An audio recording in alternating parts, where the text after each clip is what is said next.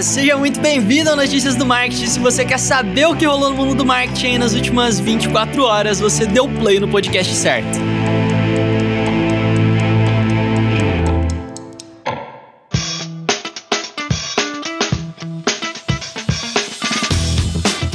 Segunda-feira, que maravilha, hein? Semana nova, notícias novas, cheio de coisa boa por aqui. Certamente, talvez olhe alguma coisinha ou outra que não seja tão boa. Deve rolar umas tretas aí, como a gente tá acostumado a ver todas as semanas, né? Ultimamente tem virado comum, toda semana rola uma treta. Mas vai que rola notícia bombástica também, né? A minha aposta segue prorrogada aqui.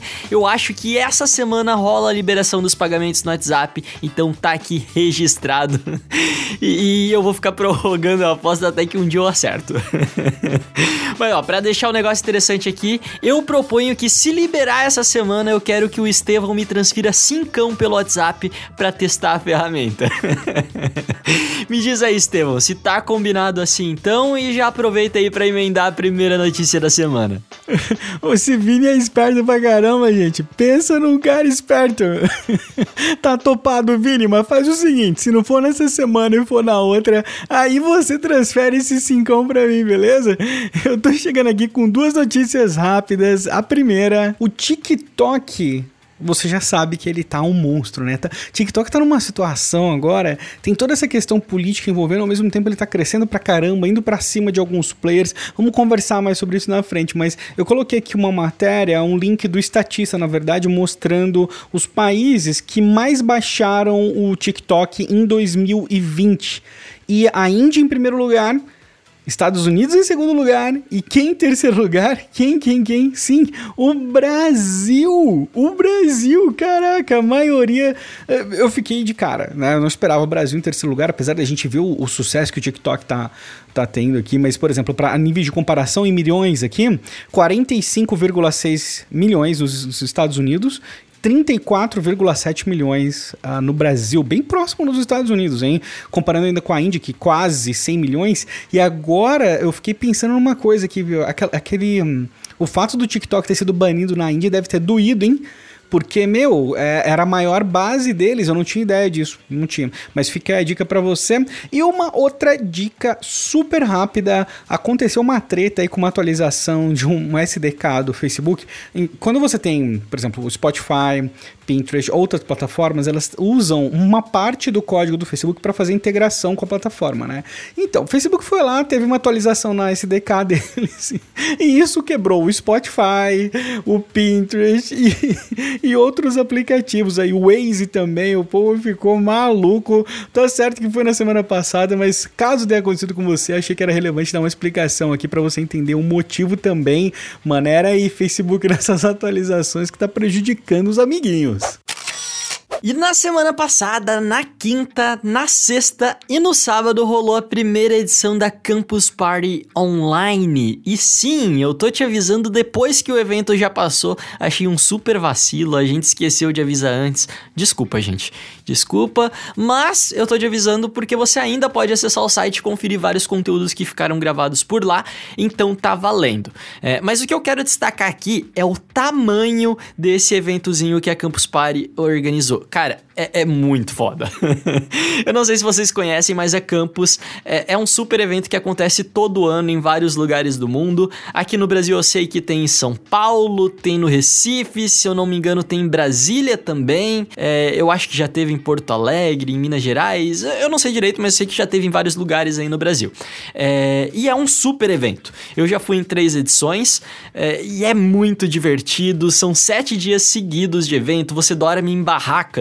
Eles te fornecem barracas, você fica lá dentro, é muito da hora. São palestras sobre tecnologia, mídias sociais, empreendedorismo, podcasting, tem muita coisa direto, é tipo uns 10 palcos simultâneos assim, com palestras, é muito legal, e é bizarra a quantidade de conteúdo que você absorve durante essa semaninha ali, né? Só que esse ano veio a pandemia, né? E sem condições de juntar tanto nerd em barraca com uma pandemia rolando solto, então todos os eventos foram cancelados, e aí eles fizeram a Campus Online que rolou na semana passada, e se liga nesses números aqui que eu vou te trazer agora. O evento rolou em 31 países simultaneamente e foram mais de 5.000 palestras. 5.000 palestras. 5.000 palestras em 3 dias de evento. Se você sofre de FOMO, esse não era o evento pra você, cara. Ao todo aí foram 10 milhões de participantes na Campus Party, justamente porque teve muitos países envolvidos, né? Já estreou o evento da Campus Online, sendo o maior evento de tecnologia online do mundo. Eu assisti algumas palestras na sexta e eu achei incrível. A plataforma super bem acabada, pelo menos enquanto eu tava acessando o funcionou bonitinho. Eles fizeram um esquema meio que com palcos virtuais, então você podia acompanhar o que quisesse. Muito legal, cara, muito legal. E você pode acompanhar os conteúdos de qualquer país. Então você pode ver as palestras do Brasil, ou se teu espanhol tivesse da hora, você podia acompanhar ali as palestras do México ou dos Estados Unidos para treinar o teu inglês. Eu realmente fiquei impressionado com o tamanho do evento, muito da hora. Para vocês terem uma noção, no sábado rolou palestra com Edward Snowden, né? O cara lá da NSA que colocou a boca no trombone, né? Rolou também palestra com Tim Berners-Lee, que é nada mais nada menos do que o cara que inventou a internet. Não inventou a internet, mas inventou ali o www, né? E mais uma porrada de gente super importante, muito da hora. As palestras brasileiras também são muito legais. E não são todas as palestras que ficaram salvas, mas várias delas estão gravadas lá no site, é gratuito, você acessa o link que eu deixei na descrição aqui do episódio, cria uma conta e depois procura lá dentro do site da Campus Party por palestras on demand, ou sob demanda, dependendo do idioma que tiver ali, que tem bastante conteúdo legal que ficou gravado lá, e na próxima vez eu prometo que eu te aviso com antecedência. E uma notícia bem rápida da Amazon: a partir do dia 1º de setembro nos Estados Unidos, as lojas do Marketplace elas vão ter o seu endereço exibido para o público. Isso é uma medida para evitar falsificação, pirataria, uma série de outras coisas, aí, golpes que acontecem, porque até então não aparecia, então era mais tranquilo da empresa que entra no Marketplace, ela se livrar de algum potencial problema, daria tempo, por exemplo, dela enganar algumas pessoas antes de ser efetivamente pega, apesar das inúmeras iniciativas da Amazon para evitar isso. Esse é um problema não só da Amazon, mas de várias outras empresas que trabalham com Marketplace também. Hoje, no entanto, as vendas de Marketplace representam mais de 50% das vendas da Amazon, então acaba sendo algo muito importante. A Amazon tem firmado vários tipos de parceria, por exemplo, com a Apple, para ter uma loja dedicada dentro do Marketplace deles, com a Nike, inclusive o contrato venceu faz pouco tempo com a Nike, não sei se vai renovar ou não, mas de qualquer forma, assim, a Amazon chegou a criar uma unidade especial de crimes de falsificação com profissionais do governo e investigadores, analistas de dados, só para evitar esse tipo de problema. Eu acho que é bem... É uma coisa bacana de você ver, mas ao mesmo tempo você olha a quantidade de pessoas querendo sacanear as outras que tem no mercado, né? Uma coisa muito louca. Se eu preciso criar uma unidade, investir 500 milhões nela só pra pegar isso, é porque tem muita gente. Então fiquem de olho sempre nas compras e vamos sempre olhar os sinais, entenda de onde você tá comprando pra não cometer algum erro. E principalmente se você estiver vendendo, porque se você trabalha com marketing, provavelmente você tá vendendo alguma coisa em algum momento, fique de olho nos sinais que você vai passar também pra dar aquela segurança adicional para o seu público, beleza? Manda mais notícias, Vini. E o Google anunciou um novo formato de anúncios, o Thrill, muito legal esse nome, muito chique. Significa redemoinho em inglês, Thrill.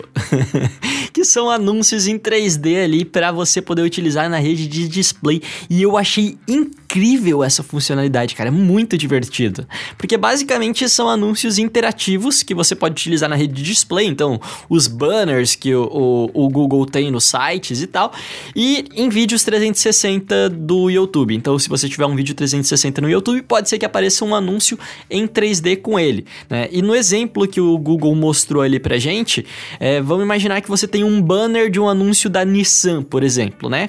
Com que tem ali um carrinho andando na pista. E aí, conforme você vai movimentando o teu celular, você vai mudando o ângulo desse carrinho também. E você pode ver o carro por diversos ângulos, em todo quanto é lado. Você pode dar zoom, tirar zoom, ver ele mais de perto, mais de longe. O que é sensacional, né? A gente começa a deixar os anúncios divertidos e as pessoas podem interagir. Eu achei muito da hora mesmo. E é óbvio que não é algo tão simples assim para as empresas criarem, né? Você vai precisar modelar o teu produto em 3D, programar, etc. Embora o Google tenha dito que eles vão integrar essas opções, a opção do Thrill dentro do Google Web Designer, que é aquele programinha do Google para criar códigos HTML5, mas ainda assim não vai ser tão simples, né? Não é algo que uma pessoa leiga consegue chegar lá e fazer em meia hora. Então, de qualquer jeito, eu acho super legal, abre muitas portas para a questão de anúncios mais interativos, anúncios com realidade aumentada, realidade virtual. Se você tiver uma agência de publicidade aí e quiser já ir se posicionando nesse mercado, eu acho que pode ser bem interessante. Mais um formato de anúncio, um negócio diferente para você mostrar para o seu cliente. Então dá uma olhada no link que eu coloquei aí na descrição, lá no nosso grupo do Telegram também, para saber como funciona. E eu curti, eu quero muito testar, embora a minha criatividade não consiga pensar em nada agora, onde que eu consigo usar isso para os produtos da agência de bolso, mas eu gostei. Tem novidades, Estevão? E como se você não tivesse métrica suficiente para se preocupar, o YouTube lançou uma métrica nova, o RPM. RPM significa receita por mil. Aí você fala, Estevão, mas não existe o CPM, que é o custo por mil impressões, né? E qual que é a diferença dos dois aqui? O RPM basicamente é uma métrica voltada para quem é criador de conteúdo na plataforma. Como você sabe, os anúncios eles geram uma receita, parte disso fica com o YouTube, parte disso com o Google, né? Parte disso fica com o Creator. O RPM é uma métrica que ele mostra qual é a receita por mil depois que o YouTube já pegou a grana dele. Então, tipo, olha, eu sozinho, pra mim, sobrou isso aqui, ó. Eu gerei, sobrou é ótimo, né? Mas eu gerei essa receita aqui por 1000 impressões, por 1000 visualizações, né? Minha receita é essa. Então, diferença básica, CPM geral, mais voltada para anunciante, no caso, né? E mostra o custo por mil, simples, né? E o RPM, ele é voltado para o criador de conteúdo, mostra quanto você ganhou por 1000 impressões, 1000 visualizações, na verdade, depois que o YouTube já pegou a parte dele, e também considera alguns canais adicionais, como, por exemplo, a grana ali que você recebeu no Superchat, né? E outros canais, por exemplo, clube de assinatura, algumas coisas que normalmente não estão diretamente associadas com o anunciante. E vou te falar, apesar da brincadeira que eu fiz no começo, é uma métrica extremamente útil e valiosa, mandou benzaço o YouTube. E essa notícia aqui eu fiquei sabendo graças ao Henrique, o nosso ouvinte aqui que me mandou essa notícia no Telegram. Então tá aqui meu agradecimento, brigadão Henrique, essa notícia não seria possível sem você. E olha só, parece que o Registro BR vai liberar a partir do dia 20 de julho mais 12 opções de domínios.br, porque caso você não saiba, existem outros domínios além do .com.br, né?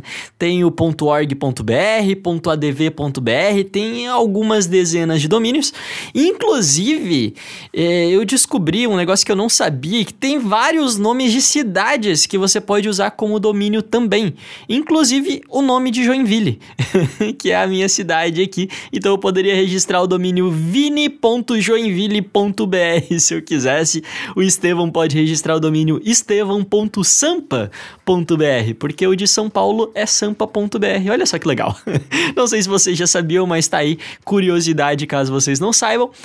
Mas voltando à notícia, agora no dia 20 vão ser liberadas mais 12 opções de domínios. Então vai ter aí o domínio .app, que é bem legal para quem trabalha com aplicativos, vai ter o domínio .dev para desenvolvedores, .tech para quem trabalha com tecnologia e mais um monte de outras novidades. Eu não vou citar tudo aqui, mas se você quiser saber todos os domínios que você pode registrar com .br no final, você entra no link que eu coloquei na descrição, lá tem tudo, inclusive esses domínios novos.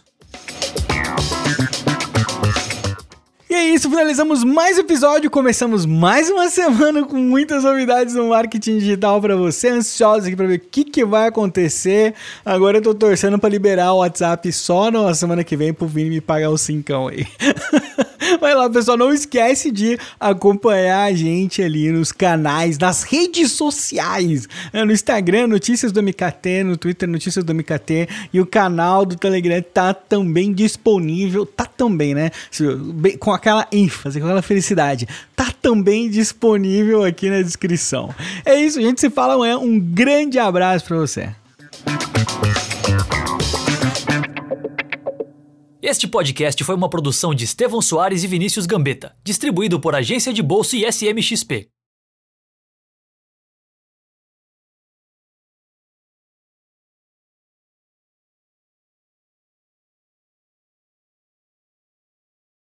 Oi gente, vocês viram que eu estou aparecendo mais? Eu estou treinando para substituir o Vini por uns dias, mas não conta pra ele. Viva os robôs, o futuro é agora.